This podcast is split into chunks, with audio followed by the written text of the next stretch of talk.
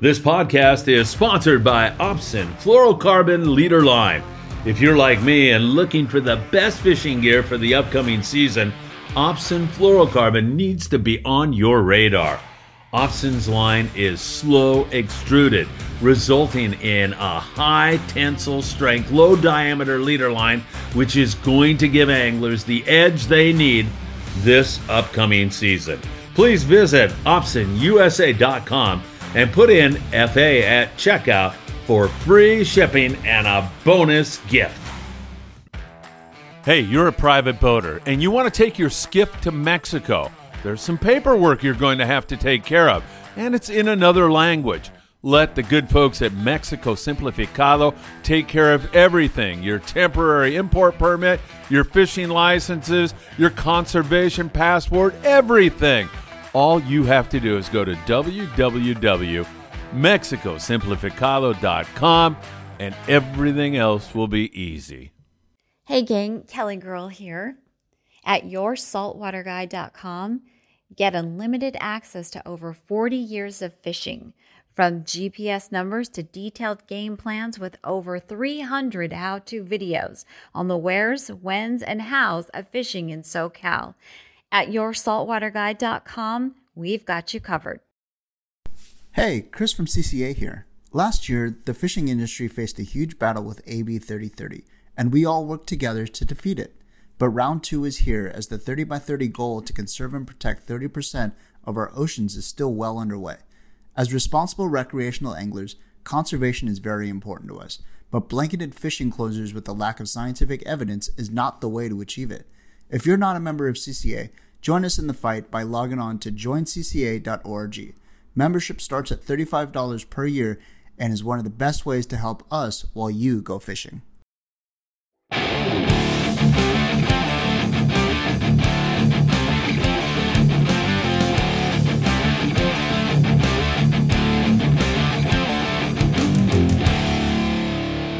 Hey, everybody, welcome to another edition of Freeman Adventures. It's so great to be back with you all. Before we get started, please subscribe to Freeman Adventures on YouTube. Hit that little bell, and we'll notify you when a new show comes out. You can also follow us, of course, on Instagram and Facebook. And if freshwater is your bag, then my kids are doing Bass Bros. Same thing. They're on Instagram, Facebook, and I'd love it if you subscribe to their channel. Today we have a really special guest, a great guy, and I can't wait to talk a lot. We have so many subjects. Bill Siemantel. Bill, how are you, my friend? I am good. It's early. We should all be fishing, but we're down here going to do some talking shop. Well, we could run, you know, we're right here, man. We can go out there and start fishing right we, away. We might have to take a break and do that. Our intern, Alex, uh, you've met him. He's a delightful young man. He paid me to say that, by the way. And, uh, but he'd love it if you went out there and threw a swim bait with him and tried to fish something up out there. You catch bass out there and all kinds of stuff all the time. All right, so awesome. normally when I do an interview like this, Bill, I like to build up to a crescendo to what we're really going to talk about today is this great national tournament you have for kids. Right. But I'm going to kind of do this in reverse. I want to hit everybody out there right now with some of the prizes that we're talking about, the entry fee, and then we'll go backwards. But I just, Okay. you know, before anybody goes anywhere, this is Yep. an incredible opportunity. no, it is, and I appreciate it. So, uh, been in the fishing industry my entire life, uh, fire department entire life.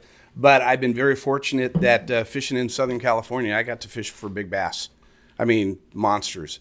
And in doing that, man, that really, it's a passion, it's a drive and a desire. It's the same thing. It doesn't matter if it's fresh or salt water. It's all about the thump. It's the hit. You know, that's the stuff that gets you going in the morning. 500 bass over 10 pounds. I have caught I've caught a lot of bass over 10 Wow. pounds. That's I've caught- amazing. I've caught a lot of big bass. And I've been fortunate. But in doing that, you know, as you get older, you want to start giving back. You know, stuff like what you're doing for teaching, you know, kids and stuff and all the stuff. I want to start giving back to the youth. I got uh, hammered pretty early in my life, about 15, 20 years ago, with Mike Jones and George Kramer saying, hey, you have all this unbelievable knowledge and you're keeping it a secret. You're catching all these big fish and you're going to die and go to the grave and it's going to be a waste. You're not going to be able to pa- pass anything on. There's going to be no legacy. So a few years ago, I had an idea um, way back in the day in 96, 2000, 2001. Bassin Magazine had a Big Bass World Championship for adults. $25 entry fee. You get to fish all year long for big fish. The biggest fish for that year, you go to the championship, and it's pretty much winner take all.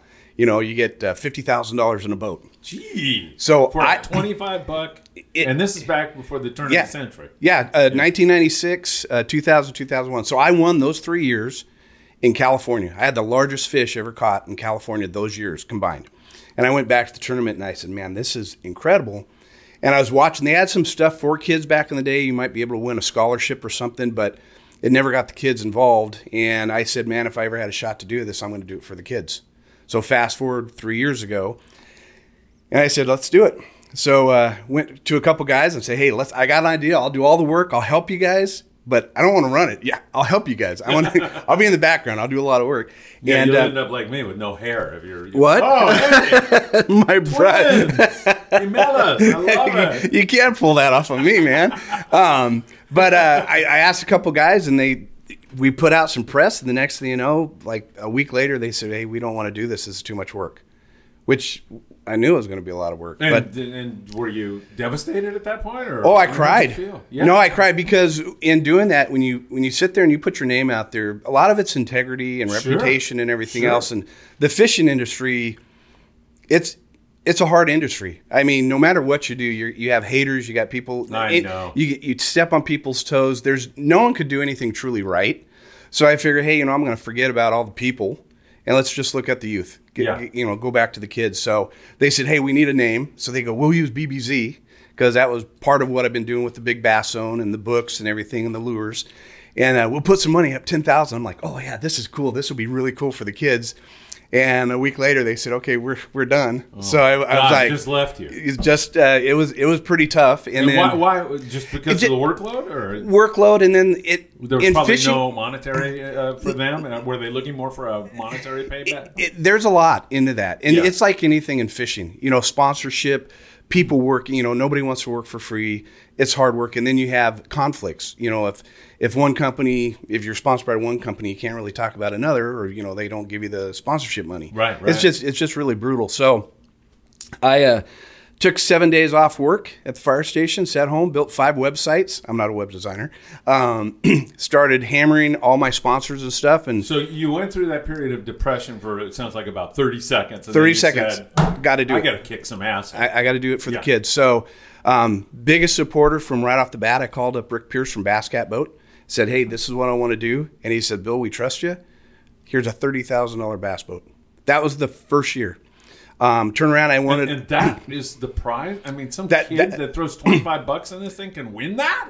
Yeah. Oh, it, it even got it got better. I, I turned around. I called a good friend of mine, Billy Chapman. Yeah. From Anglers Inn International. Uh-huh. And he was just had a new place up in Idaho, and I said, "Hey, I, I want a destination that people. It's a draw. I want this to be family oriented and just not a quick bang. You're gone. I want something that that these kids and the parents and families go. My gosh, this is this is different. He said, let's uh, host it up here in Idaho. So we had it up in Idaho. Then I went over and God's country, just got oh beautiful, just right? beautiful. Yeah. Then I said, okay, I want to do something for the kids and give back for them, their education, to help the parents with costs and funds. So I called Gary Mason from Bethel University, the number one bass fishing college university out there. And the first year he said, Bill, I'm going to give you uh, five twenty-eight thousand dollars scholarships for the kids. Wow. So I had five twenty-eight thousand dollars scholarships the first year. Alex, are you listening to this? You can get a PhD in bass fishing. you can't pi- piled higher and deeper um, and uh, it just it just grew and the first year um, most people thought i couldn't pull it off um, a couple weeks later i called up bassmasters and i said i want your support you know and they're you know we we talked and i told them my, my theories and stories and what's going on in, in the industry that i'm seeing and they jumped on and they became presenting sponsor That is so fantastic. so i mean i got some of the biggest Big players. big players that saw the vision and the biggest vision on this when you look at the numbers so high school and college bass fishing right now is like the, the fastest growing sport across the us it, baseball basketball no bass fishing it is growing leaps and bounds That It's- is great news. Oh, it's it's incredible because now you don't have to be the jock quarterback. There's only going to be a couple people that are in that one percentile that physically can be able to do that. Okay. Yeah. In fishing, boy, girl, tall, short, fat, skinny, love fishing. Yes. If they have passion, they can compete, and if they can compete, they can win. So that's why it's such a really incredible sport. And so I looked at the numbers, and in 2018, there was about uh, 60,000 club anglers just in high school fishing across the U.S. This is how big it's getting. And then I looked at the same numbers between like 13 and 17 year old kids that fished. Three point or 4.2 million kids fished. Jeez. So there was such a big number of grassroots inner city kids, underprivileged, uh, great kids that loved fishing, but maybe the parents couldn't afford that Sure. upper end thirty thousand dollar bass boat, so they could fish in the club. Right. Because everybody I talked to, the coaches, they said, "Yeah, Bill, it's sad. You know, we got twenty two kids on our team, um, but eleven of them, their parents have a boat. We turn back, we turn kids away that love fishing." By a lot because they don't have a bass boat, so they can't participate in this club. Yeah. And that's one of the things. That's why I wanted to do it to give these kids a chance. It didn't matter if they kayak fished, float tube, fish off the bank, off a dock, fish out of a bass boat. Is just give opportunity to kids with no crazy amount of money. Um, the cool thing is for the twenty five dollar entry fee, So wait a minute. they, Uh, they get a Bassmaster for a year. They get a free subscription for so a year. So you get Bassmaster and the tournament's free virtually, right? Yeah. And you went back like before the turn of the century, and you you had that one tournament, twenty five bucks. I would think inflation would make it hundred dollars now, but it's still twenty five bucks. What a bargain! you would think some, I must have hit my head a few many times out there on the dock. Um, Me too.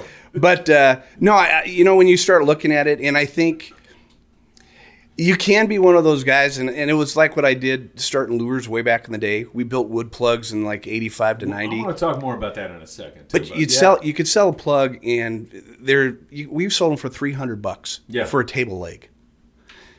But you you you kind of ruin the the whole sport and what the passion's about because only so many people can do that or afford it. Yeah. So I wanted to come out with baits that are more reasonable that everybody can enjoy it. Yeah, So right. that's the whole part of this thing for the kids is you, you got to make it reasonable enough where the parents and the kids think it's not a gimmick, it's a game. You know, they still have a chance to go out and have fun. And any cast that they do, man, it, they it could change their life, Yeah. literally change their life Right. and their family's life. Yeah. So the first year, I uh, amassed three hundred and sixty thousand dollars worth of prizes. What? Yep. Um, we uh, we had forty seven anglers from forty four states across the U.S. This is my first year. Wow. And I did all the, you know, I was I had twelve hats at home and doing everything I can Yeah, to put yeah. it together. Because I've fished tournaments. I've won Bassmasters, so I've I've won big national tournaments. I won the Bass Cat Invitational with my buddy Tim um, in 2000. So I fished against teams of 800. So competing is also part of my game, Yeah. like my history. So we had that. Everybody was blown away. I mean, we filmed it. So there's a video of it up there on the website for 2019. And it was crazy. And everybody just came up to me and they said, Bill, we, the anglers at fish tournaments say, we've never seen anything like this at all. This is all about giving back to the kids that put time on the water. Nothing was given to anybody, they fought for it. And then uh, the next year they said, "Bill, you got to do it again." And I should have, I should have quit right then. I should just, oh my gosh. Why? Because what- it just turned into. well, what happened So- last year? COVID. Yeah, no kidding. So we got, you know, it started building again. Bass Cat jumped right on board. They said, "We love what you're doing. Here's another thirty-five thousand dollar bass boat." Bass Cat came in. Uh, Bethel University with five more twenty-eight thousand dollar scholarships. Bassman. So I'm I'm getting the people that they're seeing it. The kids are participating, and then COVID struck around what March, you know, last Right year. when I came back from China, right? Yeah. I think I was patient zero. Yeah. uh, Bill? Uh, now we know the source. um, so uh, everybody, as it started going, everybody said, "Hey, you know," a lot of people said, "You got to give up. This is this is too much. It's not the right thing, and everything else." friends telling you this? And Sponsors, spon- everybody, because I mean, it's a, it's a big burden. It's a big boulder on your shoulder trying to do oh, something. Yeah. And I, I you sit back and you kind of go, okay, you know, not to throw the religious out there. I said, give me a sign. And the next thing you know, a grandma would call from Florida and say, please don't cancel this tournament because our kids lost everything. They don't have school. They don't have their football team anymore. They don't have baseball. They have nothing. And with the Big Bass Zone Junior Championship, what other tournament is out there that is social distancing? They get to fish by themselves. They get to fish within their family. They're they're not out there with big groups. So Outdoors. they're outdoors doing stuff, loving what they're doing, and fishing in a national tournament. Wow. So For 25 bucks. Yep, and it is fifty for the whole U.S. Uh-huh. I didn't want to be one of those guys like twenty five bucks for each state. Yeah. I'm like here twenty five for one state, and if you want to do the whole U.S., do it. I got stories to blow your mind of parents driving from Florida to Maine to have their kid qualify because Florida has a big fish already caught, and they're looking at the map and they're like, "What state's open? Oh, Maine," and they Oh, drive to. Maine. Uh, the first year, Oh, so you don't have to be a resident. You can just go there and catch it. That's Yeah, as, as if they're in the fifty dollar option. Yeah. So I had one mom, cool. cricket coach. She was fifteen years old from Florida the first year. Mom called like two weeks into the end of the ter- before the tournament ends and goes, "Bill, cricket's got to win." I go, "She's got to catch the biggest fish in the state." She goes, "What state's open?" And we're looking all over, and I go, "I, I got Utah open. I got Maine open." With no fish at all? We, we, yeah, because remember it's the first year, and Right, I'm I'm doing groundwork. This is me. Yeah. And mom goes, "Okay, I got to handle." I'm like, "What?" Hung up the phone. A week later, she got a plane ticket for her daughter, Cricket. flew from Florida to Utah, the last week of the tournament. She Cricket got a guide, went on to Lake Powell, caught herself a smallmouth bass that qualified, and she won Utah. that is fabulous. So she traveled Wow. across, and then she comes to the tournament. Guess what she does? She takes fifth place out of 40, uh, seven, 47 anglers. Wow. So 15 year old girl comes, competes, and throws down, story. and walks a- away with a, a gift certificate to go to El Salto to fish Billy Chapman's Oh, place. in Sinaloa, Mexico. so I mean, the stories and, and this stuff's growing, growing, growing.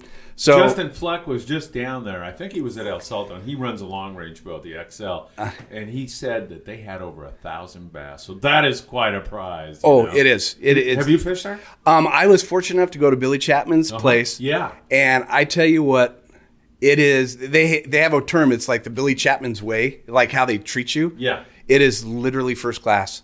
Meet you off at the airport. They drive you. They take care of you. You get off the thing. They give you drinks. They gave me margarita, and I went, oh, and I gave it to my friend because I don't drink. You don't drink, yeah. yeah. but uh, because I wanted to go fishing. Yeah. And the breakfast, they in the mornings, they ask you like, what do you drink? And they knock on your door at five o'clock, and they hand you coffee and milk in the morning in your room.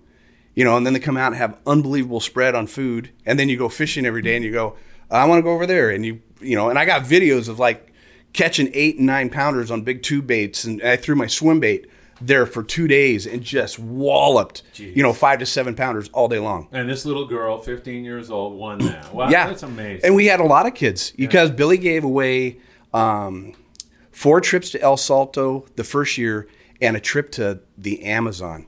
oh, and the God. angler, um, the angler that won it from angler uh, from it was from Colorado, and uh, they went. They made it to the Amazon, and he caught a 19 pounder peacock bass. Wow. And the dad, you know, they're like Harple, John and Jack Harple. They went there and they're like going, Bill, it was out of all the trips we've ever done, this is like one of the top bucket list trips. Of course. And they won a Had to be. six thousand dollar trip at this tournament.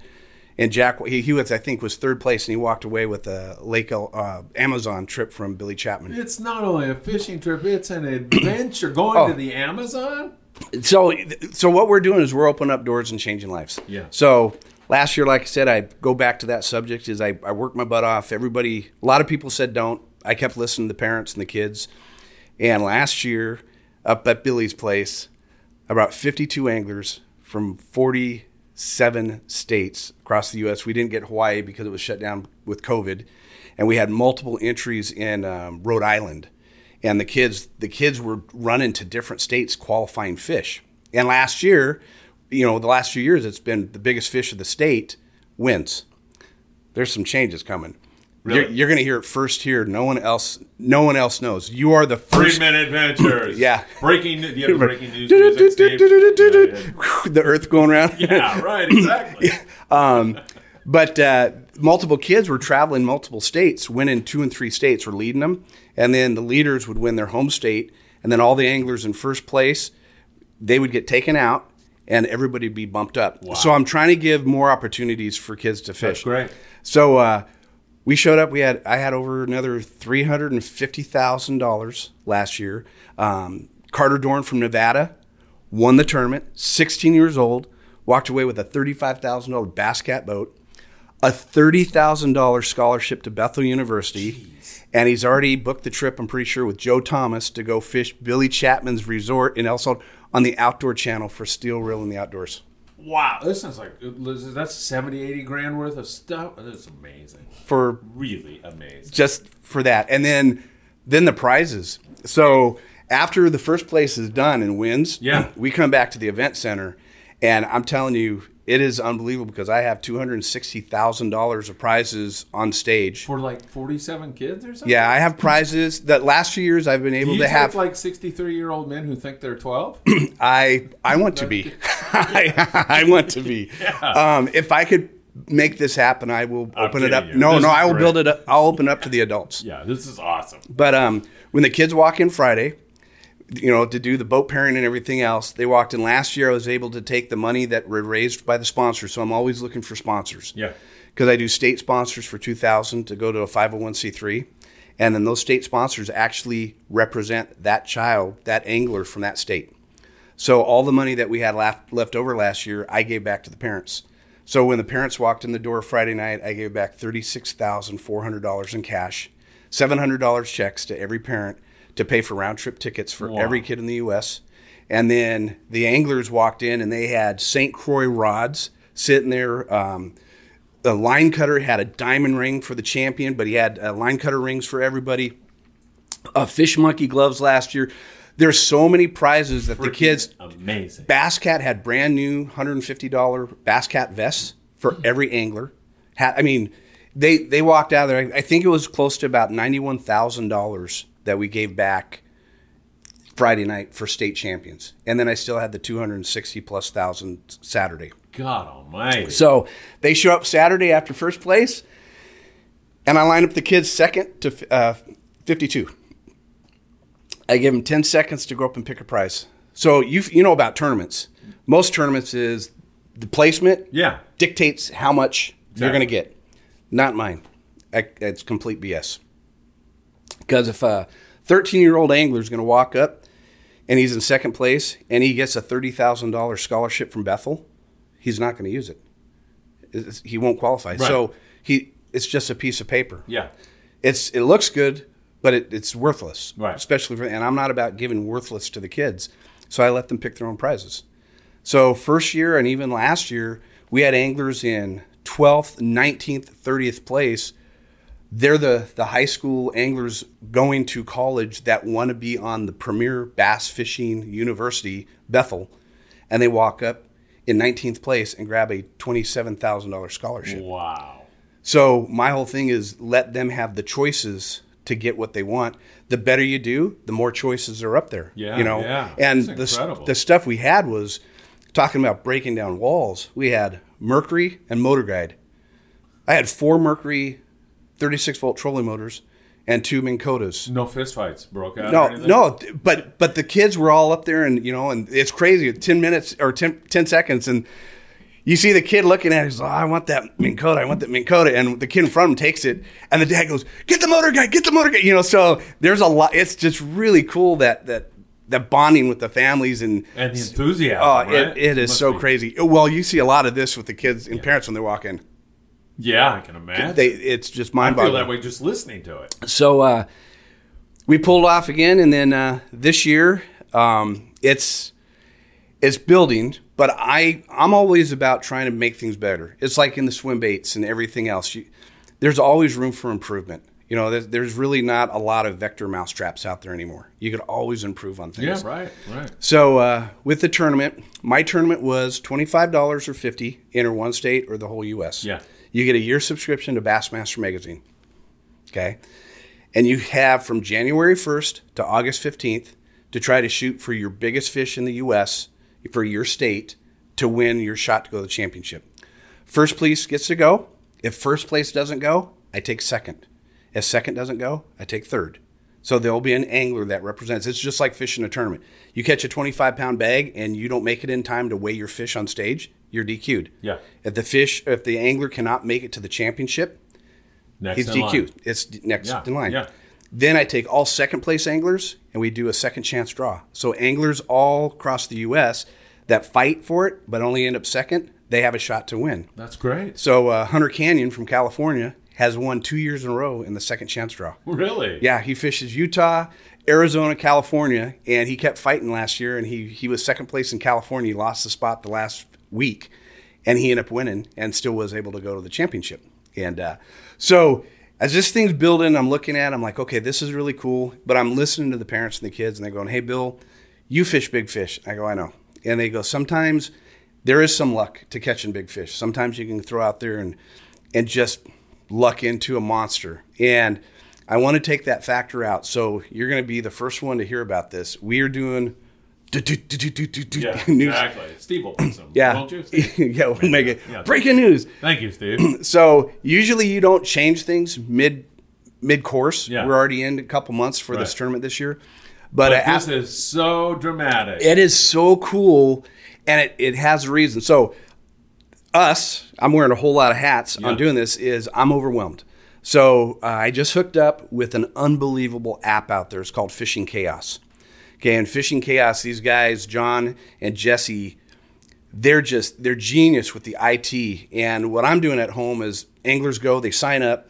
I'm working on five spreadsheets every day. So anglers signing up, all the data, then they enter the fish, and then I got to take their fish and I got to put on a spreadsheet. And there's plus doing everything else that we're doing. So you, got a family life, and you're a firefighter, full time fireman and everything whiz. else. So um, I'm I'm getting tired the last couple years, but now it's one of my good friends, Chad Hoover from KBF. He says, "Hey, pull your head out of your butt."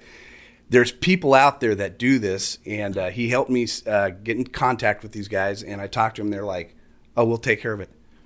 We'll run all your fishing through Fishing Chaos." So we're getting ready within the next week to swap over that all the anglers will be fishing chaos it's an app where they basically they just open it up they take fit, uh, pictures of their fish length and girth and a selfie and submit it and it's all data gathered Nice. so it's going to save me four or five hours a day of going through that stuff um, there's so many features on it I, we don't even have enough time but this thing is cool uh, Chad Hoover from Kayak Bass Fishing, he's partnering up with me and helping me. He's been doing one of the biggest kayak fishing tournaments. This guy is like the the, the, the generator, the the originator for kayak bass fishing and catch photo and release contests. So this guy's been doing it for a long time, and he's got the rules, the datas, and everything they're doing for length, but nobody's done a length and girth in this type of thing. So that's what I'm doing. Awesome. So I'm going to use part of his rules because they're out. So now things are standardized. We fish enough tournaments, and this is what this is why I'm so excited. Is I fished so many tournaments in different organizations. Back in the day at Castaic, one tournament was 12 inches mouth open, one's 13 inches mouth closed, one's 15 inches. So there's times, and it's happened to me where I got confused, like which tournament is this? Yeah, mouth I- open, mouth closed. I've thrown back keeper fish that would have put me into money Oh, through the day. So what we're going to do is standardize the length system of it. Um, we're working with um, Bucket Mouth Brands.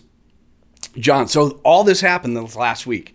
Bucket Mouth Brands has a girthquake. He built a patentable system with the uh, ruler, soft ruler, that you could put bucket mouth. The girth is the worth. You could put big fish in it and do a quick measurement to get an accurate girth.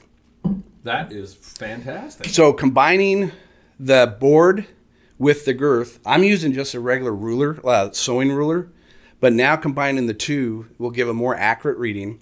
And instead of going for one fish, now we're gonna. It's never been done before, but I'm gonna have a seven month build your bag. It's gonna be a five, fish limit. Whoa. So what happens is, say an angler in California, um, Dickerson had the first year like 13, 14 pounder. Mm-hmm. And what happens is somebody catches a monster fish. I- don't want to deflate kids and go, Oh, yeah, everybody there's like, oh, there's, "There's no, no way. chance." So they don't take their ruler out there. They don't, you know. Yeah. And and they still end up catching big fish and go, oh, they call me up and they go, I didn't even have any of my stuff because I thought there's no way. Yeah.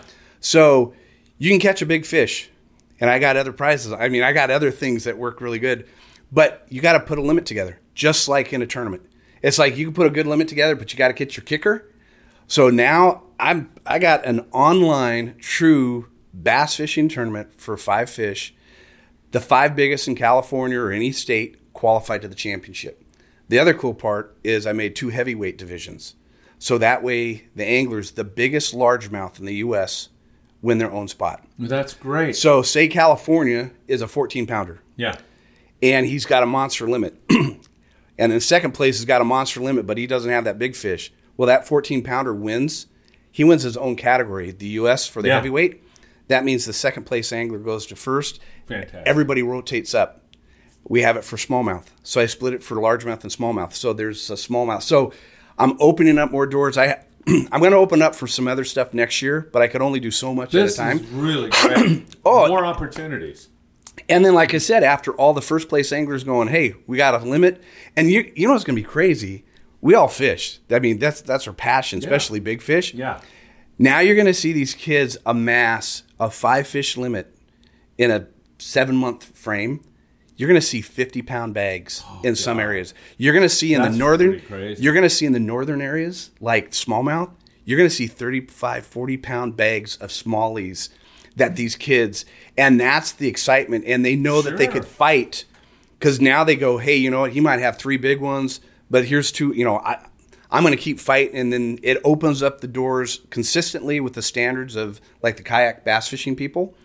But that extra girth that opens up to everything. And the cool thing about my tournament, um, the BBZ, is it it enhances the anglers that are already doing it. So if you're already a club angler or you're fishing Yeah. in any tournament, any tournament, Right. it was a twenty-five dollar big fish option that you got a year subscription Bassmasters. So it so you, you're fishing another tournament, the fish counts.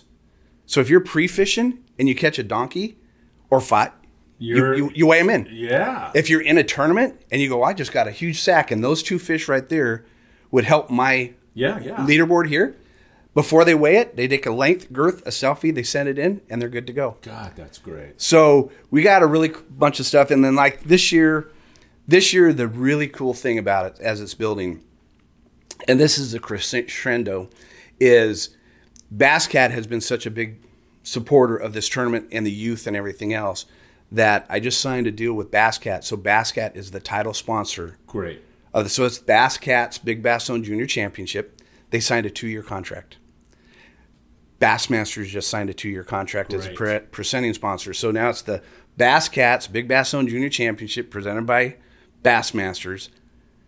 I mean, you have some incredible companies, and the sponsors I already have right now. California, we have AFTCO taking care of product and taking care of the kid, the kid um, that wins, the angler that wins in California. We have Rugged Shark Shoes in Texas. We have Rattle Trap in uh, Georgia. We have um, Motor Guide jumped on board. They have uh, Michigan. They're sending in four 36 volt trolling motors for the tournament. Wow. Plus, they're supplying it for the boat. So that's five.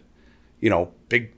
Um, we've got St. Croix from Wisconsin. When the kids come in on Friday, every state angler wins a free St. Croix rod. If they catch the winning fish during the tournament the final day, they get another thousand dollars cash. I forgot. Wow. I forgot to throw that in there. um, we have mom and pops Makes you wanna be a companies. Yeah, Steve Steve Darling up in South Dakota at uh, Truck Custom Trucks. He goes, "Hey Bill, I love what you're doing. Here's two thousand dollars to a nonprofit, so it helps him with taxes. Yeah. and he's going to sponsor the kid from South Dakota. We have Crystal and um, um, Seth Campbell from Idaho, Washington. They picked up Montana. They said, "Hey, so what we're doing is, if I can get a state sponsor from each state for two thousand, we just picked up Marucci Sports from Louisiana." I call them up, and a parent says, "Hey, Bill, you need to talk to these guys." I call them up, and I'm talking to them. They are the number one Major League Baseball bat and sunglass dealership. I mean, in the world, they, these guys are the thing. Well, the guy loves fishing. It, it goes right back that fishing is such a, a passionate spot in With so, so many, many people. people. Doesn't matter what walk of life. And uh, he goes, Bill, we have some sunglasses. This is a secret nobody even knows. We got some sunglasses that are top notch with the Zest lenses, and I mean, this is premier stuff. Not only are we going to pick up Louisiana, we're going to supply every kid, every state winner with brand new pair of glasses Friday night That is fish with. awesome. So, and like, I hope I don't miss all the sponsors, but there's so many. Minn Kota, uh, um, Lowrance, Basscat's got Arkansas, uh, Power Pole, and those are the the uh, anchors. Yeah. They picked up Florida. They're going to put a power pole on the kids, and they're they're giving four thousand dollars of prizes away. And then we got the one of the biggest sponsors is Mercury. Got the motor for the boat, and they go, "Hey, Bill, here, what do you want for the kids?" So I'm putting um, four Fury props. These are thousand dollar props as prizes Jeez. up on stage. Cases of oil. I mean, this year, yeah. So the last two years we went to Idaho. This year we have to mix it up a little bit because you want to move Sure, around and, sh- and show the people that this is bigger than just one state. Yeah. So we're going to Branson, Missouri, and it's going to be in October, in the fall, and it should be a waylay of a time. I think we should do a podcast from that event. Actually, I think well- that'd be a really good idea. Oh, it would be huge. Um, the cool thing is, the last two years, Bassmasters has done a Bassmaster Live on their Facebook for the kids weighing in.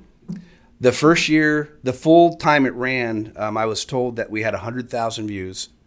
Last year, during the event, by the time we went into the event center and passed out all the trophies, James Hall came up and said, Hey, Bill, so you know, I think by nine o'clock that's, that night, we had 50,000 people tune in to watch the Wow. 50,000 it's amazing. to watch the kids walk across the stage and see how it won. And then we filmed it too. Couple questions. Yeah. So number one, can I? Is there are there standings? Uh, can I see them so I can look and say, hey, look, this state is open. Let's go. Well, that's the cool part about Yeah. it now. Going to uh, Fishing Chaos, this is all transparency now. The cool thing is you can go right to the app. Perfect. You hit it, you'll see the states, who's entered on the states.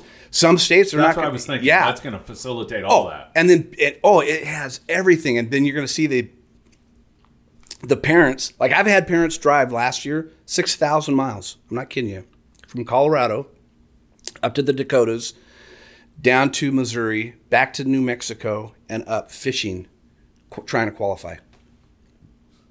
Yeah, It- it, it- they're trying to win this thing, but at the same time, these are family it's together. experiences, Yes. bonding experiences, outdoor experiences. And Yeah. Bill, you're a firefighter. I don't have to tell you Right. that there's an epidemic right now of. Of, Oh. of children that are depressed, that children that are all their stuff is All the bad now. thing Their school is digital, Yeah. and then when they're done with school, they go back onto their phone or their dumb computer, Yeah. and the outdoors is the answer to curing a lot of that. I mean, there's uh, obesity going on, there's depression going on, there's a rise in suicides. I'm sure you No, probably it- see some it- of this stuff. No, I've seen it all. I've been a fireman for 32 years, Yeah. It's- and it's uh, it's sad. And and the sad part is is the media and stuff. It's hard talking about kids like that. It's worse. It's so much worse than any, anybody could even think about because you don't want to say that too much on the TV because it, it's it's just bad. But uh, Might as well confront the problem. they should. head on, And and, then we can fix them. Because if we play like they don't exist, yeah, it's not going to ever get fixed. Right. And that's the whole thing with this tournament. That's why I want to try to make it more transparent. The more transparent you could be in anything, in business and life and stuff, no one's perfect. But if you're out there enough where people, there might be somebody there that comes out of nowhere and says, "Hey, you need help? I'm here." yeah. Didn't So, even think about that. Kid you know? wins the turn, uh, wins the state, Yeah. and doesn't have a bass boat. Does he go to the tournament and fish? I mean, what does he do then? They show up, so uh, I'm trying to pick up the funding from sponsors. Yeah. they'll get the room taken care of. Um, two two championship dinners Friday night and Saturday night. The breakfast, the box lunches are taken care of. The trophies are taken care of. The event center is paid for, and we will have boats sitting there. wow. and what we do is it's just like a tournament. So the kids come up um, right before we start. I pull random names with random boat captains. So I've had anglers that win. So the Caditos uh, down in New Mexico, the last two years, uh, um, Eric's won it, or yeah, or Adam, and um, they drove from New Mexico with their boat to Idaho. I've had parents drive from New Jersey last year to Idaho, New Jersey, because if you bring your own bass boat that's safe, has all the equipment, everything's top notch safety wise, um, the parent can be the boat captain for that day.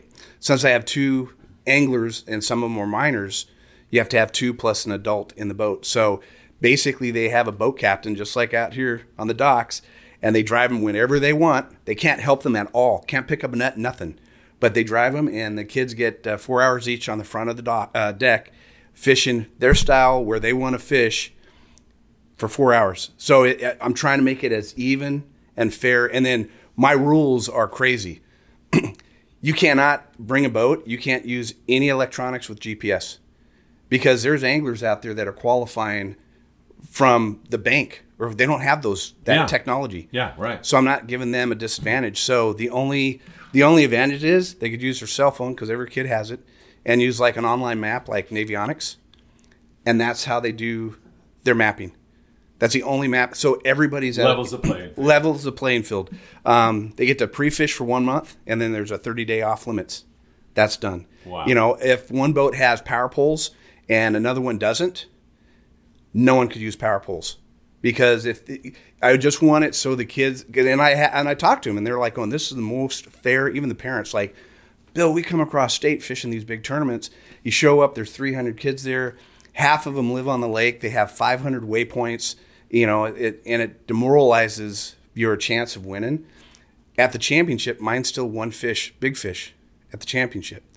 So that any kid can go out there, and if he knows how to target bigger fish, he's going to have a better shot. If he's going to throw a jig or swim bait or anything, and look and target for that bigger fish, you know that's going to be the kid that does it. But he's got to put his homework in. So that kid's listening right now. Yeah. Those parents are listening right now. And you said if he knows how to target big fish. Yeah. Let's take a moment and talk about that. How do you do that? How do you target big fish?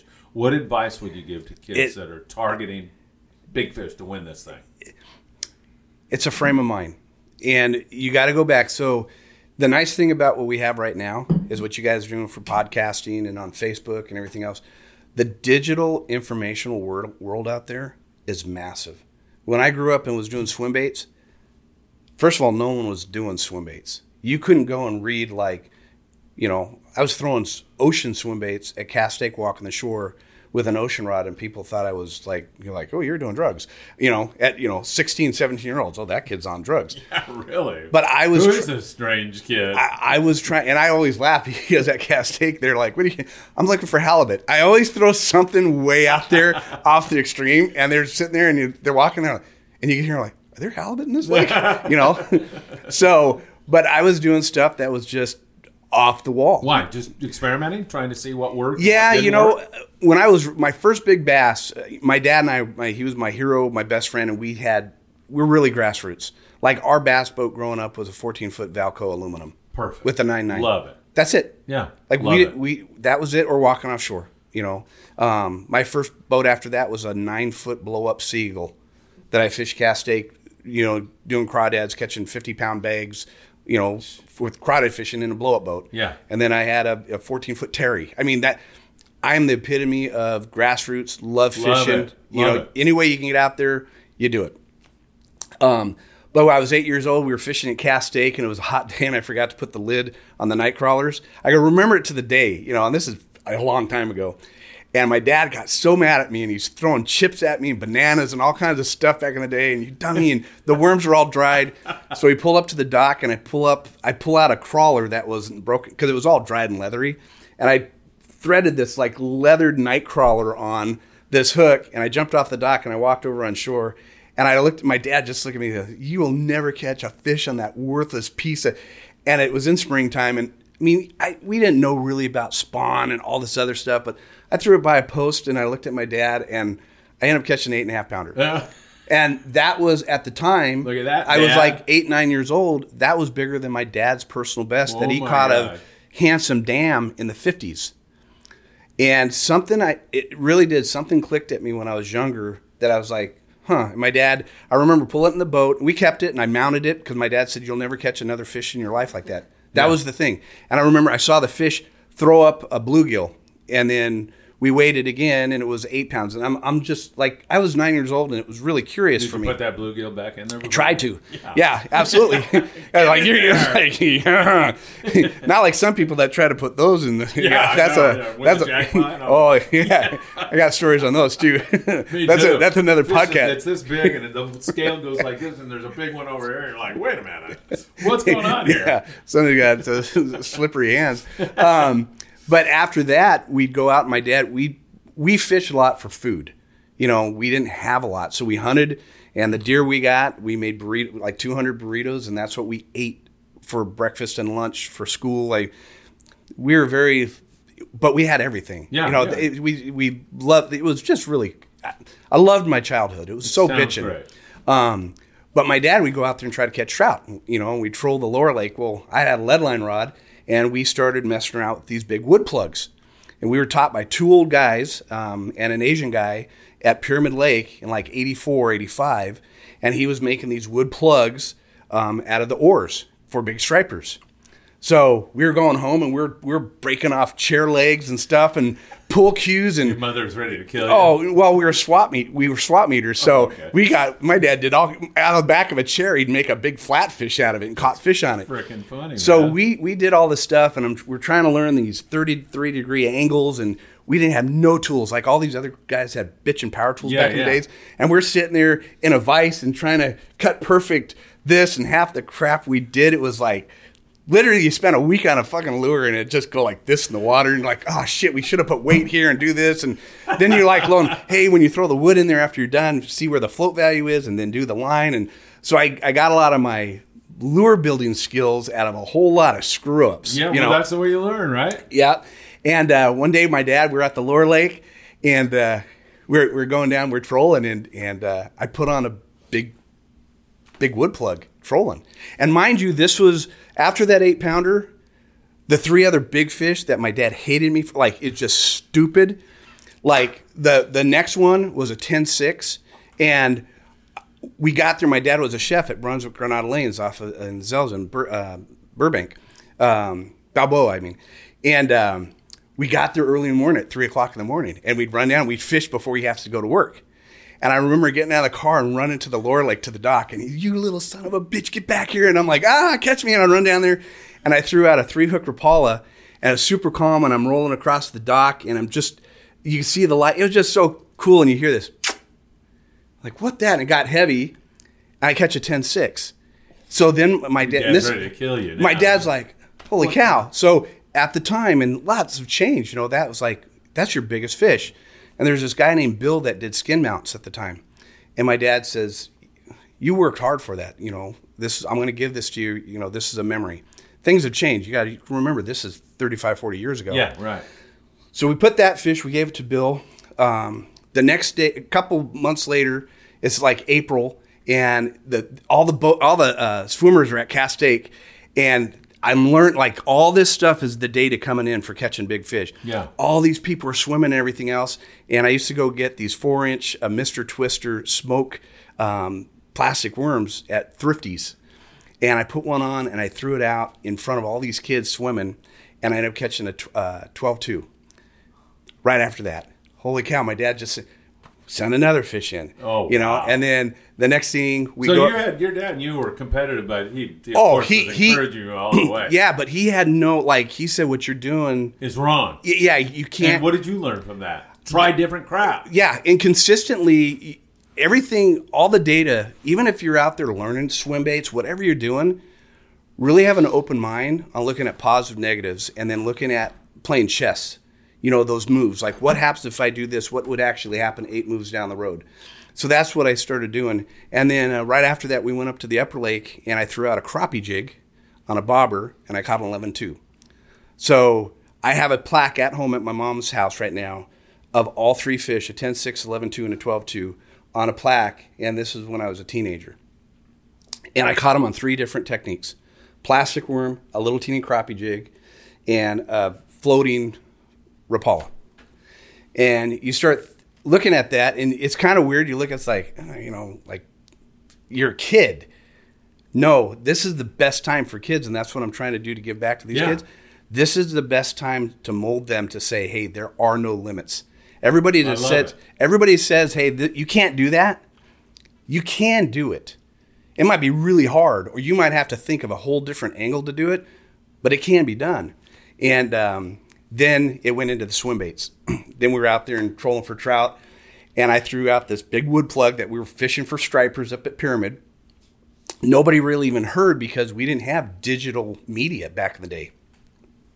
People were catching stripers, but you never really heard it. Yeah. Or if you did, you got it in Western Outdoor News a week later Right. or Bassmasters a month later. Right. So it was so slow. And I remember sitting in the bo- boat and going by a couple, Butch Brown and, and Mark, they were sitting there fishing crawdads off the hump. And I'm sitting there sleeping and I'm trolling. And I learned so much on trolling lead line with the wood plug. My dad slowed to turn, and I thought he was pulling my line because I was sleeping in the boat. And I'm like, stop, dad. And I ended up catching another 10 and a half pounder on a wood plug at Castaic when I was like 14. Wow. And that triggered me. And I went, okay. So that's when I started going out there and, and doing, dude, we did so many stuff for stripers back in the day. Um, we do the big skirted vinyl jigs for the, the halibut Yeah. with one ounce heads. And my dad used to get nine inch sassy shads from back east because Right. we sw- that was the only swim bait at the time. And there's only three colored mark slots red, black, and green. And you make your rainbow trout on the vinyl and the, the thing. We throw it for stripers. And then I started testing it with the largemouth bass.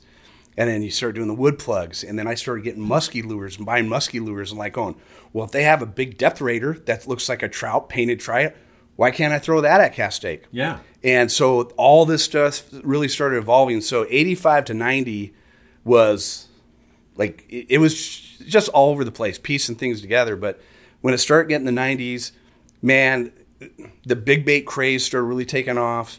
You know, Castaic, um, Sean Dottleman with the um, ultimate or um, optimum swim baits, um, Pete Cormier. Um, we did tubes. I built the first big tube, the eight inch tubes dude, I was winning so many tournaments at casino. The guys didn't know. I mean, I was, you had the single single hook up in front and the trailer, and I was flipping twenty pound fishing with one cast. You had to Oh have double God. tens. You'd flip them in, and one and, would break. it's all this idea that you try different stuff, right? Matt Florentino was on a show here recently. oh, what a, he's one he- of our sponsors. Oh, there you go. There you go. He pretty much echoes what you're saying. He said he'll go to Florida with West Coast tackle, and the guy will look at him and go, "You know, that's not going to work here." And, Oh, you know, yeah. and then he looks at him. He's like, "Oh!" Or uh, the reverse. He'll come with Florida stuff to the West Coast, and guys here say, "What the hell? That's not to." You can't catch it on the thirteen inch worm. Yeah, and it works. Oh, yeah. it's exactly what you're saying. And these are life lessons. Also, this is just not Oh. a fishing lesson. This is,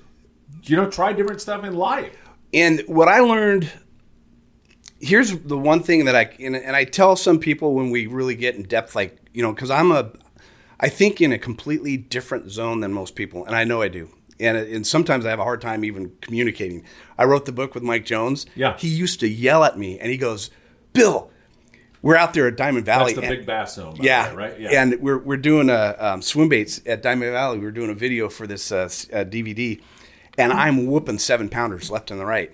And he goes, "Bill, you're always telling me A and Z. That's the problem with most most people. You have to tell me A through Z when you explain it." So he actually helped me become a better teacher because I have to break it down, and then I figured out, and this is years ago, that when you really want to learn something, people, whatever, look through their eyes.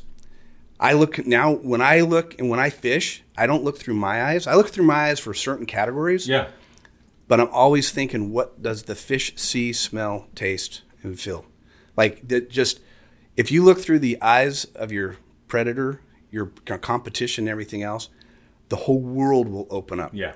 And that's when the swim bait and the big baits and shadow theories and directional changes, all this stuff comes together. And even reading people and how people walk or how people stop at a store to eat or how they stop at Jack in the Box, all this weird stuff. And you sit there and you go, oh, wait a minute. And then you wake up in the morning, you go out here and you're drinking your cup of coffee. That we're getting the BBZ stuff. This is the mind stuff that like mess, mess you up. listening. You sit there and you go, "Oh, there's a pigeon," and you watch it, and then all of a sudden you watch a pigeon go down the bank, the the sidewalk, and it stops and it's looking in the cracks and it's eating in the cracks, and you're going, "That's the same way bass eat." If you guys think about it, because they're looking for funnel points, they're looking for places that pinch off stuff. They have places they know that they could find food. Yeah. So even watching birds and then the shadows and angles and squirrel, you, you watch that and you're laughing and you're going, "Oh my gosh!"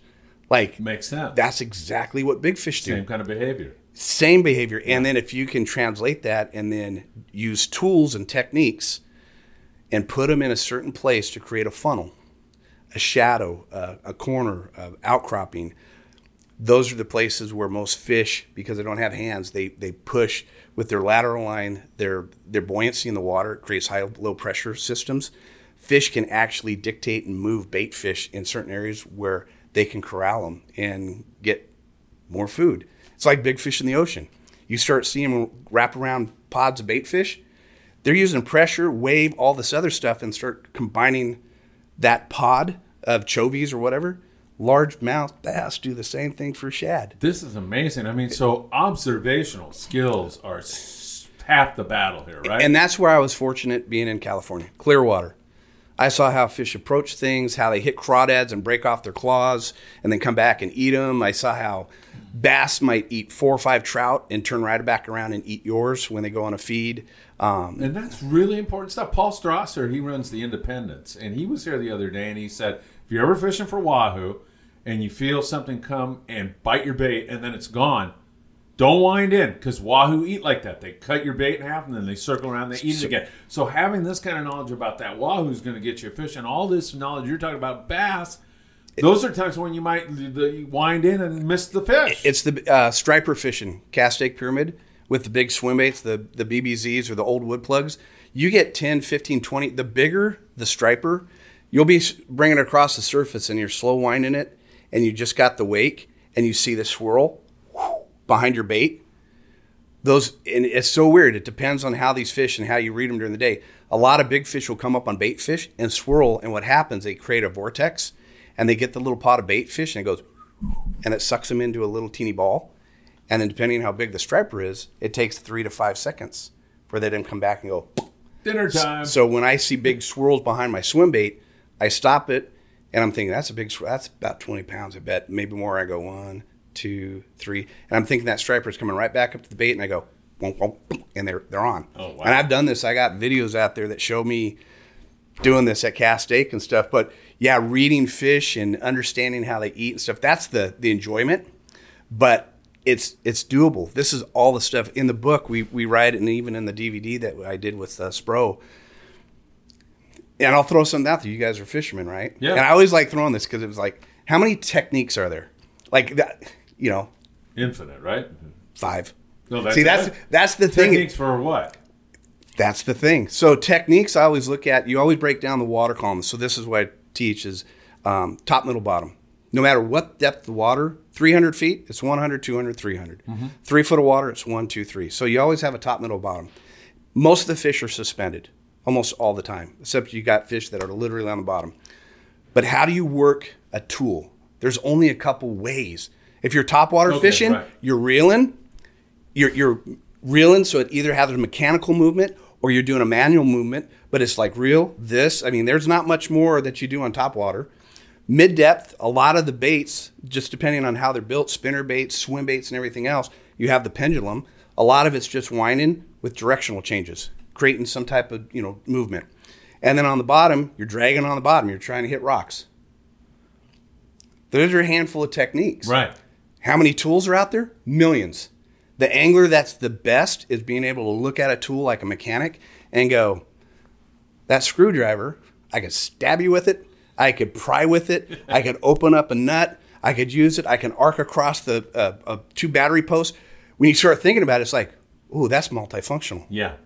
I could do damage with that. Yeah. Yeah. And guess what? I could fish that in the top, middle, and bottom of the water column. So when you start really breaking that down, you look at a jig. Everybody says the jig's the most versatile bait. Well, hell yeah! Throw a jig out. You put a kicktail on it with a skirt swimming across the surface. There's a top water. Mid, you put a little blade on it, or just swim a jig with a swim bait. Mid depth. You throw it on the bottom. You drag on the bottom. So now you have a tool that's versatile, and you can create different illusions and realism. So I'm all about there's illusion baits out there that if you work it a certain way or watercolor, fish see something and go, "What's that?" and eat it, or that's for sure a pot of you know bait fish, or that's a, a swim bait, or that's a bluegill. So you got to break down illusion to realism, and then you just go into what depth you're fishing, and then whatever you're doing.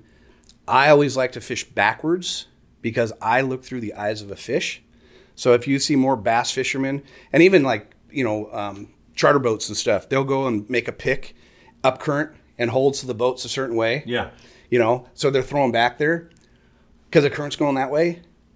If you really want to know the crazy thing about it, ocean fishermen, if they fish like I fish in fresh water for the last 20 years, because when you guys are setting up, chum line, scent, current, all the stuff, fish come up current, dead stuff fall backwards, little live stuff swim in current, right? Yeah. Bass do the same thing. So when I fish Castaic and Pyramid and Clear Lake and I, all the places I fish, when I go up on a windy point, I usually go upwind and I turn around and I fish backwards.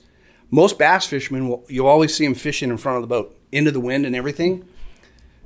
I don't see a bass holding there on a spot and then having a, a little bait fish go and go because that's not normal. Right. What the fish see. Yeah. The fish see they hold here. There's a deadfall or a rock there.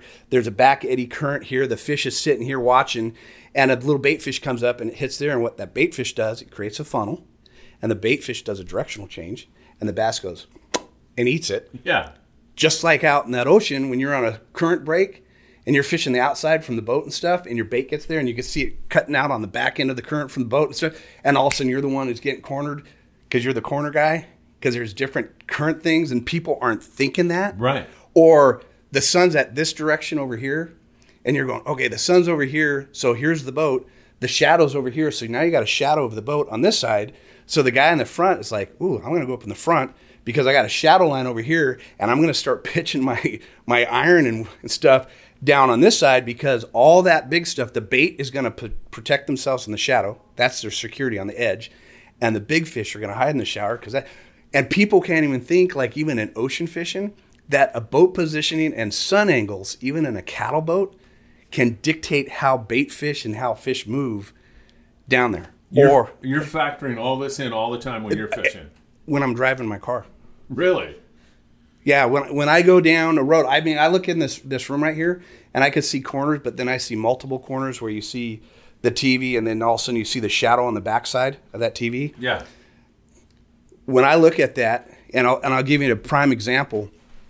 You guys ocean fish, so I'm going to go in ocean fish because I, this, I love this stuff. Yeah. So I'm going to use a big swim bait, whatever. The bigger the swim bait, bigger the shadow, right? So you have you guys ever duck hunted? You guys ever duck hunted? Not me, Okay. no. So when we were kids and stuff, I duck hunt, and you, you know you go out there and you sit, and it's just getting early light, and we're predators. We are too. Yeah, right. Okay. And you sit there and you look in and the sun's breaking and the sun's off your back like this and you see this, you see a shadow go across the water and you duck and then you go, Where's the sun? And you look and there's your bird. You know, bass do the same thing, right?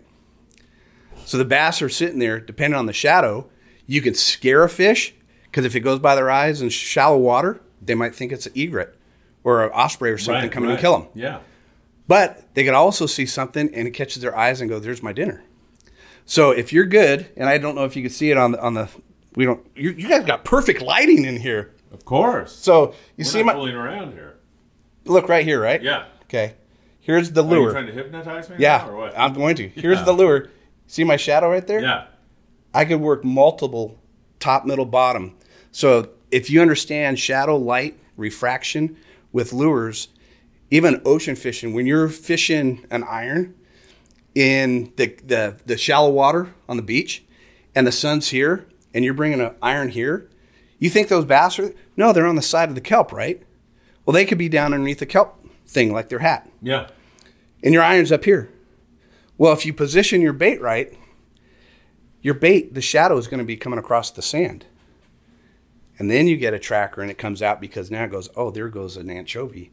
And then it comes out of the kelp and it comes up and eats you because a lot of fish wear hats because that's cover that they're hiding behind. That is excellent. So if you understand how to position your boat and your bait to create elongated shadows, you can literally fish top, middle, bottom of the water column all in the same who time. Who does this? This is such great stuff. I'm woefully in- ignorant of No. this. I'm learning a lot right This now. is- this is like This is advanced, but it's so Yeah, it's it's, great. not because it happens all the time. Yeah. The weirdest part is I took um, George Kramer up to uh, I think Oroville one time years ago, and I was telling my shadow theory, and I go, hey, when you fish in a pocket, I'm all about one cast. When you go fish, you position yourself for the most perfect cast because you only have one chance for that one perfect bass because they are smart. So you got to make sure they think they're doing what they're doing 100% of the time. So I call creating the illusion of realism to make the bass think it's doing its job. yeah. I'm not tricking anything.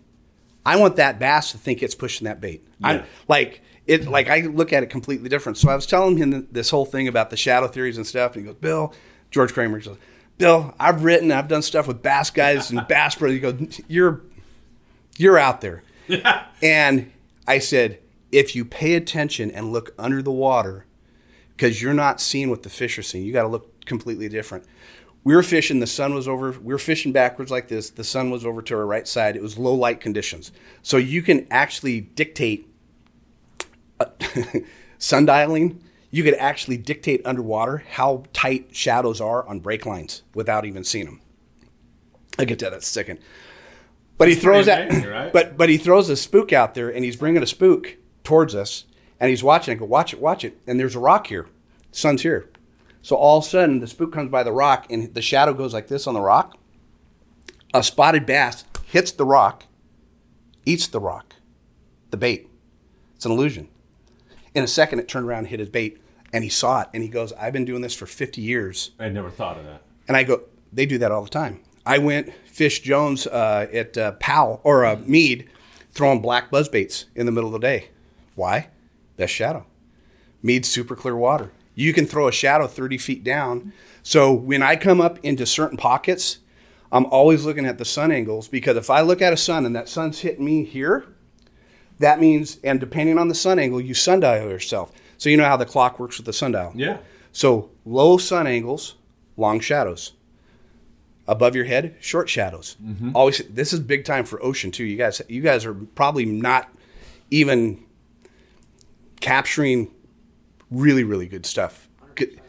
So, so the sun. If I'm going in and I'm fishing into the sun, and this is my only chance, I have to throw multiple times because if that's the bank over there, or it just it depends, but depending how far I can pass my objective, my strike zone, if I could throw all the way to the bank and I could see my bait and I could triangulate the sun and go, okay, my shadow is going to be down here on the bottom in 20 foot of water, and there's a bush there because the fish is under the bush, he's going to see the, the shadow of my bait prior to the bait being overhead Yeah.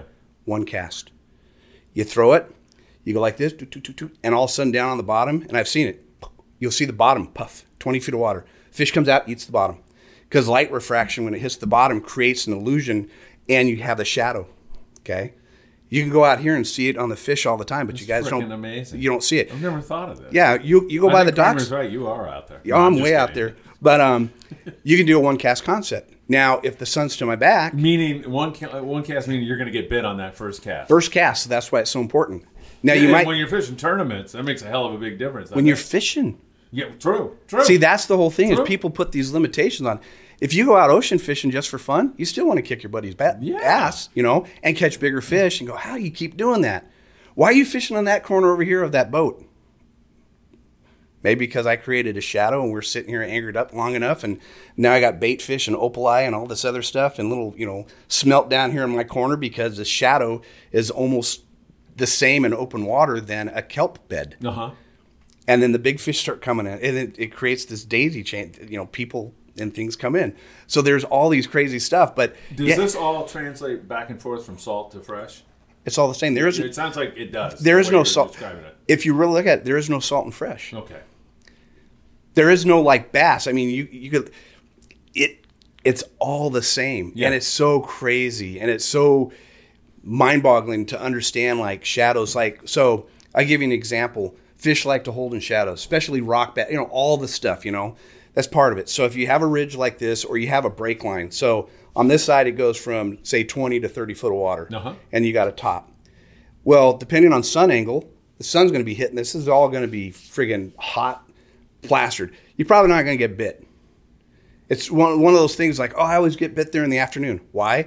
Because a plane of ecliptic, the sun, depending if it's wintertime or summertime, how that sun comes across, as it gets to this side, and then here, now you got short shadow. Yeah. How do you sundial depth on the boat when you're fishing? You use your body. I'm 6'2. Every time you see me fishing, I could just look down, and if I know my shadow's within a foot or two, I know it's 11, 12 o'clock. If I turn around and I start seeing a long shadow with me out there, then I got to triangulate the long shadow. So if you get compressions, compressions of shadow is no different than tide shifts. So if you get a compression of a shadow onto a bluff wall, you're going to compress the fish and the bait fish to that.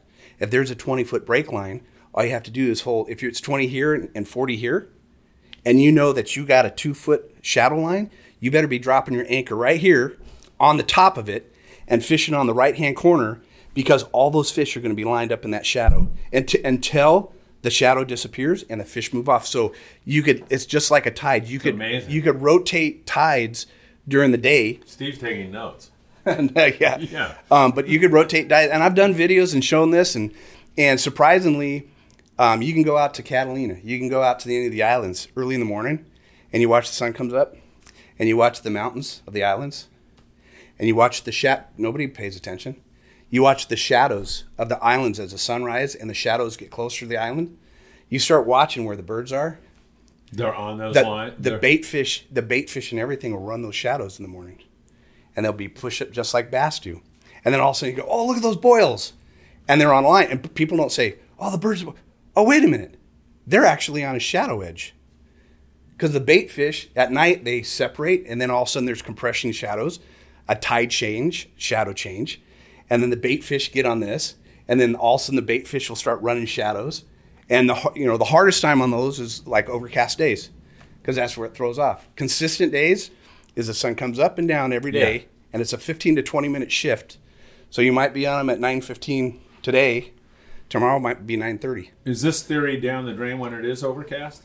It it is and it isn't because understanding layers of top, middle, bottom, and structure and cover elements combined, the more you have in line, the layered onion, the more vicious, wicked you are, and more consistent you're going to be catching fish.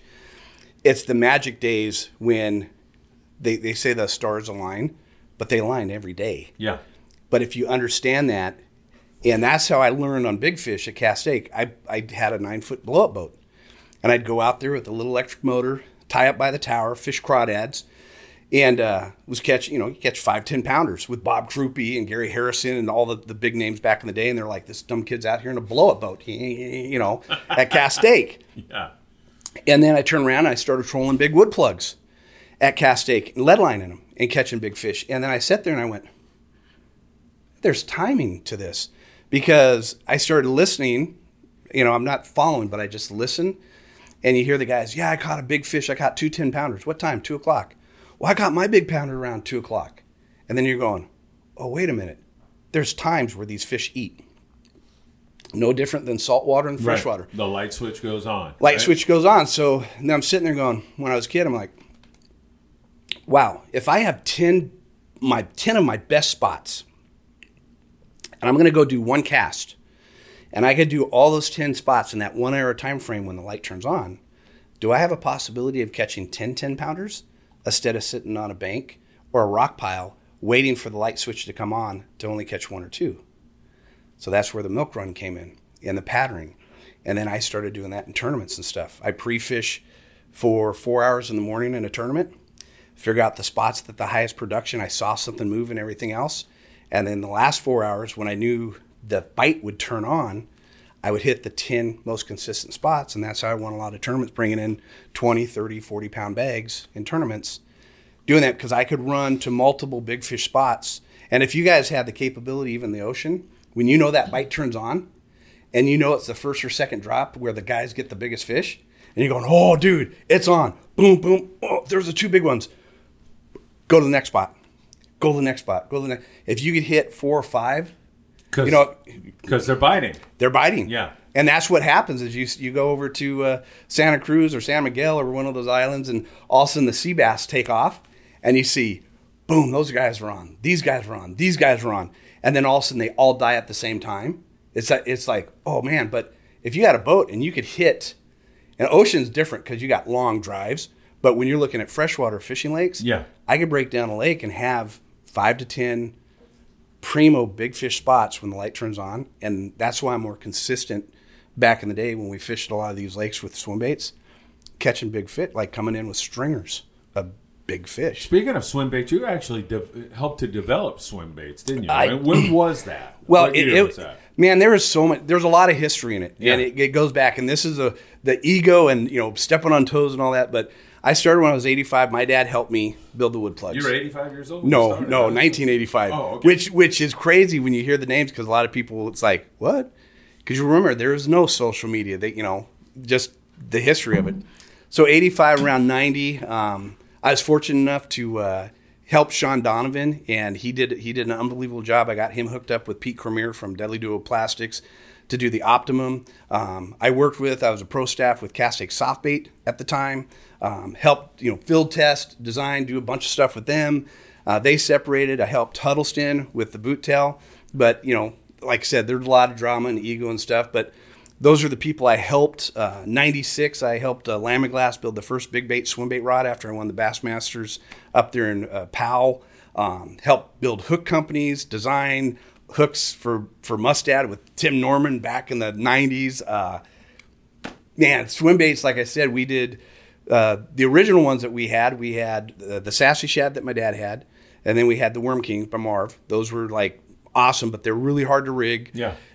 getting them getting them with the stinger hook and everything else because the mechanics of how you I, I was the CSI guy also back in the day. Yeah. So understanding how fish hit and position underwater when you can't see them was the key. So like I'll give you an example, and this is one of the reasons I loved the Optimum at the time so much because it was a full plastic bodied bait. So if you're bringing in a swim bait and it's seven to nine inches or ten inches long, and a fish comes up and rolls and hits it, that's where you get the half moon bites. You'll see the half moon bites on your swim baits. Right. Understanding what your position is to your cover and structure, you could tell where that fish is at and how they're hitting it. So now I know how they're pushing into structure and cover. Then you throw out with the bait and you're reeling it in at a certain angle, coming up to a rock, and all of a sudden you get hit and you go, oh, and you go, oh, and it pops off and you go, oh, I missed it. Well, the first thing I'll do is I'll look at a bait and you'll have the front part. You got your swim bait here? Got a little swim bait here? You'll get one. But but you'll look at the front part. So you have the eye where you have it tied in, and then you have the round part of the old style boot Yeah. tails. Well, what happens if if a fish is facing away from you, and you're using 25 pound Maxima string, you know, a big old Daiwa. So on this, if you threw it out a certain way, and a fish hits this directly in front of you, yeah. And you're lying, you're behind it. What happens is you're going to have reverse teeth pulls. So I can look at a bait after I get hit, and I can say, "Oh, that fish was facing away from me because when I set the hook, I pulled it backwards out of its mouth to come over his mm. head. That's why I never got him hooked." So now I'm okay. And here's my rock. I was bringing it this way. The fish is looking this way. Okay, I want him to hit it from the side or from behind. Yeah. I'm going to come over, position my boat here, and triangulate or parallel Gotcha, gotcha. the strike zone so the fish hits it this way. And that's how I was able to convert a bunch of fish by reading a swim bait by teeth marks back in the day. If you have a swim bait this size, you, this is a money bait from a two pound fish up to a 10 pounder. They'll eat it. When you start getting into bigger baits, you look at the percentage of the hookup ratio from this one point. Oh, there's one there. So you got to look at the, the hookup, and you can see all these teeth marks here on top of that. A lot of that stuff, when you're pulling it, I could feel it this way. That is kind of rough coming backwards. You set the hook, it actually was pulling backwards out of their mouth to hook them. So you could feel and test and look at swim baits. You don't see a whole lot of half moons here. Oh, you do. You see some half moons right here. So those are the fish that are coming up, grabbing this way and pulling out. So you have a hook here. You got to look at percentage of the bait and percentage of hook point. And then you got to look at pounds per square inch for your reel compared to your rod for hook set because you have to pull anything from an eighth to a quarter inch to the barb because that's how you catch the fish, not just hook them because you don't want them jumping off. So you always look at the size of the bait, hook percentage, and then you have to calculate in if this bait gets hit more like this, you better add your odds of putting a stinger hook in it because the fish are going to half moon it and you're going to hook them and you'll know because your treble hook will be from the outside in and that means you're catching them because it's sliding through their mouth. Hmm. So Should you have a stinger hook all yeah, the time? yeah, for the Why big, not, right? Yeah, because of the big baits when we did the big stuff, I kept getting half moons, I get tail bites. Yeah. We'd position, and then I was like, oh man, I got to really work on my angles and position of strike to catch ratio, depending on cover and uh, shadow and structure elements, so the fish would actually target my hookup ratio. So if fish are coming up, if this is a topwater bait, I'm going to have a hook on the bottom, money, because that's that's where they're going to hit it. Mid depth, On the pendulum, they could come from behind it and eat it. Big fish, they don't hit head first all the time. Yeah. They'll come up from behind it, eat it. They could come up, hit it on the side, roll it. So you got to really be careful. And I call it CSI and just make sure when you look at your bait and you get hit, start watching the teeth marks. Do they hit the tail all the time? Is the vibration from your tail, is that the triggering point? Is that what they're trying to do? Dismantle, curiosity, whatever. Then you go, oh, you might have to change something else in your system so they eat the whole bait. But on a bait like this, it's going to get chewed because you're going to throw that in kelp around rocks. So that's a reactionary bite. So that's the same thing. You got all this kelp here, and all of a sudden, a bait that's supposed to be swimming like they do, you know, the, the smelt through the, the kelp down here on the west coast, the calicos are just going to wolf it. But if you're paralleling the kelp, when the tide's going right, so now you have the right canopies, okay, and the current's this way, so the bass are sitting like this, and you throw up or down current basically, and you're bringing this swim bait. Here's your kelp stringer, and here's all the the leaves of the kelp and stuff. You got multiple function. If you fish it high in the water column, where's your shadow? Where's your sun? So that sun angle, if the sun angle's here, your shadow might be down here with the bait. Those calicos will still see it. They're looking. They might come out and all of a sudden, oh, there it is above us. We hear it now. So there's all these other factors going in, and I just love it's that layering. Yeah, It, yeah. And when you do that, then all of a sudden you'll go behind people and kick their ass with big fish, and they'll sit there and go, "I just fished that place for 20 minutes, and I never got bit." And you know why? Here's your calico. Here's your bass. Here's your your your fish, and one guy is throwing into the wind or just just casting to cover structure, and he does this, and he goes like this, and all of a sudden you get the bass following the bait and the bass go underneath the guy's boat because there's a shadow there. And he goes, Look at all those followers. And all the bass are sitting underneath his boat. And he goes, Look, oh, and he keeps throwing here and throwing here and throwing here. And I watch them in tournaments and I, I tell my partner, I say, Oh, we're going to kick ass. We're going to catch a big fish there. Because you see the guy, Oh, look at the big fish. Look at the, and you're like, and I'm sitting there going, Because I really don't pay attention to people until they do this. And I go, Oh, they saw something big. And I watch them and they go, Oh, they're off the bank. They're throwing in skinny water and bringing out to open water. They just position their fish out in open water, and you watch them, and they're dumb enough to keep throwing to the same spot, thinking they're going to make a difference when those fish are hanging out here. What do I do? They leave. Whoop! I come over here. I put my foot in a boat in about one foot of water. I throw out where their boat is, and I bring it up into the strike zone, uphill up presentation. I catch my kicker fish, and I leave. And you could do the same thing in ocean. You could you could maneuver and position fish to where they want to eat and not in open water. This where- is great because the Coastal Social Fishing Tournament is April 24th, and Matt is uh, Florentino's Oh. involved in that, and they're going to have the weigh in right here. This is all knowledge, like fishing that break wall. Now I can see break wall. You start looking at current, like where you go out, Yeah. and how the current positions, where the kelp is. Then you got to look at like Shadow. shadows, and then how bait fish. Now bait fish themselves, big pods, create their own shadows.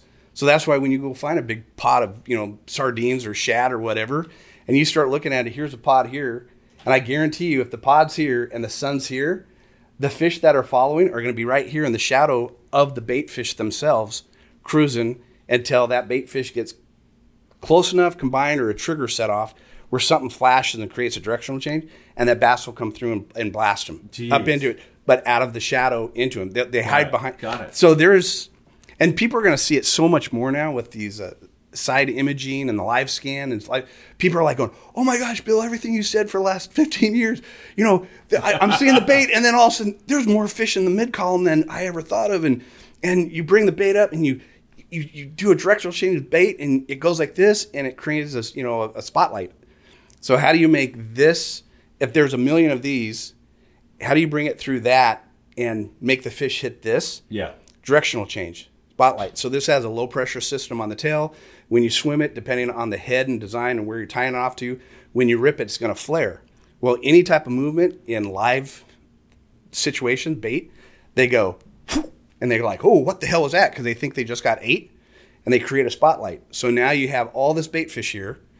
There's a complete circle of nothing and your bait sitting there and now it's doing a direction change like a dive and that's tuna yellowtail bluefin largemouth bass will run through that ball of bait and hit your bait. I can't wait to get down to the surf and, And that's some of this and stuff, that's man. This how is awesome. people and you know that because you're throwing out there and all of a sudden you go boonk and you're like, man, there's a ton of bait there. How'd I get hit? Well, you created a spotlight. You blew out the bait. It it isolated your bait in millions, and then it did Gotcha, a a gotcha. death fall or something that triggered the fish. Like that's what I want. And you'll see fish come through a million other little baits just to hit yours. So understanding that, You- takes you take to- a scientific. It's no wonder to me. It's perfectly obvious to me why you're so successful. Number one, you take a pretty scientific approach to this, but I number love it. two, and this goes for life also. You just don't ever say it can't happen. You're gonna make it happen with whatever. And you're you're in the Hall of Fame, right? Youngest guy.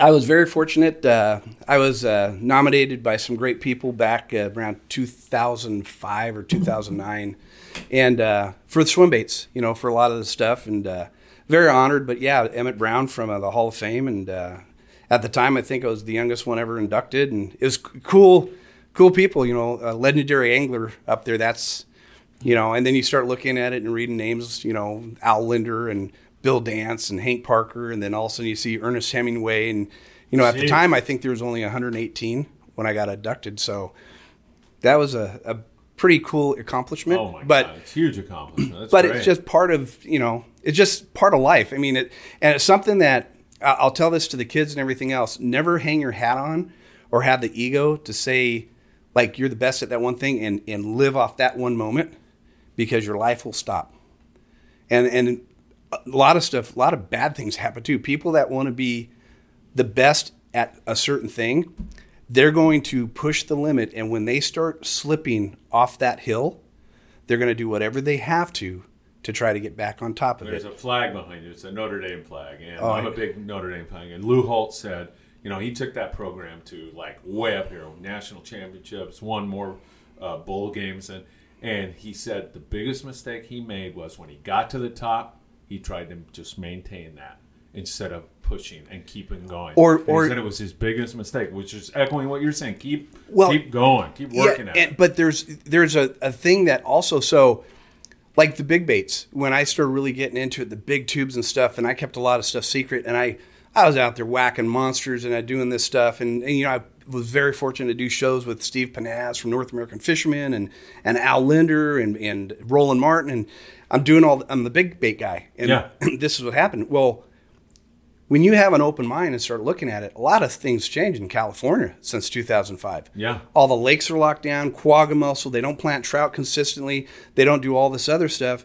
And our fishery in California, I'll tell you straight out, yeah, Castaic is not what it used to be, right? no, casitas. I you don't hear like I'd go there and catch in the mornings, and no kid, I'd come in and weigh in five, ten pounders with Randy, weigh him, boom, let him go, and I'd come back in the afternoon and weigh five more ten pounders in. You know, and and now you you don't even hear a ten pounder being caught the last eight nine years. Yeah, it's crazy. So, what I've been fortunate enough to do, and I think it's being able to pivot and keep seeing the possibility to excel, even if it's something that you don't think is what you're doing. It's in your wheelhouse right now. I did big swim baits. I dominated. I did a lot of big tournaments. I, I won a lot of money. I did really cool stuff with swim baits. And I saw a change. And I never told anybody this. And you're like, this is the secret stuff that I've been doing. I saw it. The more people I saw throwing this, wrong. I watch people throw it wrong and go, "Oh, they're repositioning the fish. They're they're conditioning all these big fish. These big fish are not going to act because they're not doing what they want to do. They're being forced to follow stuff that's fake." And the more they did this, the smaller my baits got. And I went back to more traditional bass fishing. And I still competed. And I still won more tournaments. Like I win more tournaments right now on my little fat fly from Spro, an eighth ounce fat fly, That's crazy. coming with big fish Yeah. and I always have a big bait tied on the deck because people can't see through the eyes of a fisherman or a fish. They only see what they want to see. Bill's catching them on big bait still. All day during the tournament, you see big baits, and I have a big bait when they see me, and I whoa, whoa, and then when they put, uh, pick up my little fairy wand, and I go, woo, my five pound max, and there's another good fish. That's awesome. And then that pivoted, and then I did. Oh, let's write a book. Okay, that pivoted. Oh, I did a DVD. That pivoted. I, you know, now I'm doing a kids tournament.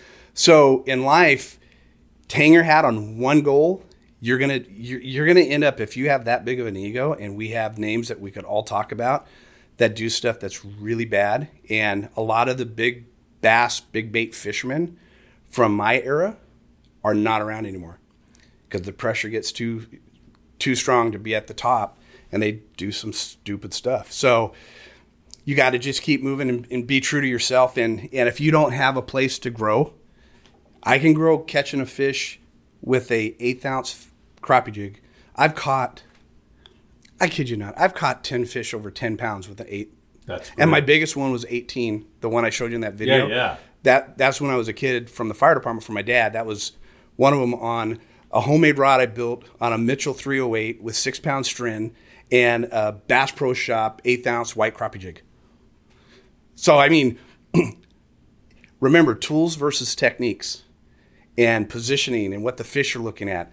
A bait this big can fish that big if you understand what the fish are seeing and what they want. That and is a great way to leave it. I, I hate to say it. Time flew by on us here. Now, before we go, Wait, though, really? yeah, I know we could keep going here.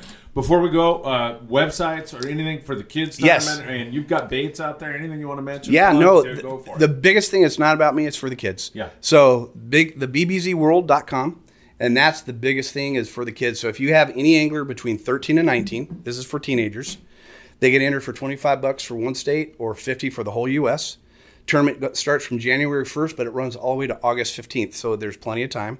Rule change, you go out there, you get a year subscription to Bassmasters, you go fishing, you catch as many fish as you want. You keep entering them. The new app, uh, Fishing Chaos, it'll self call it. So you just keep sending in fish.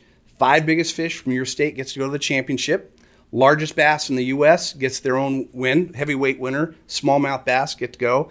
And then after all them going, then we're going to have two raffles for second place. So that's a big thing. But go to the BBZ World, uh, go to Fishing Chaos, and uh, check out uh, uh, Bucket Mouth Brands and uh, KBF Fishing. They have a lot of the same rules. So we're going to start standardizing the rules so everybody's the same. But big shout out. This is the Bass Cats Big Bass Zone Junior Championship by Bassmaster. They're the head sponsors, and uh, it's, it's powered by uh, Fishing Chaos. So if you guys, anybody who knows me, you can call me, get a hold of me, and I'm there to help you. And, and it's all about having fun and, and creating a future for us and the kids. Bill, you're a fantastic guest. Thanks for coming by, my friend. You're welcome. I wish I were 19 again. I'd be in that thing. All right, everybody. I will. I will be. Thanks, everybody, once again. Friedman Adventures. Make sure you subscribe on YouTube and follow us on Facebook, Instagram. Bass Bros is your freshwater connection.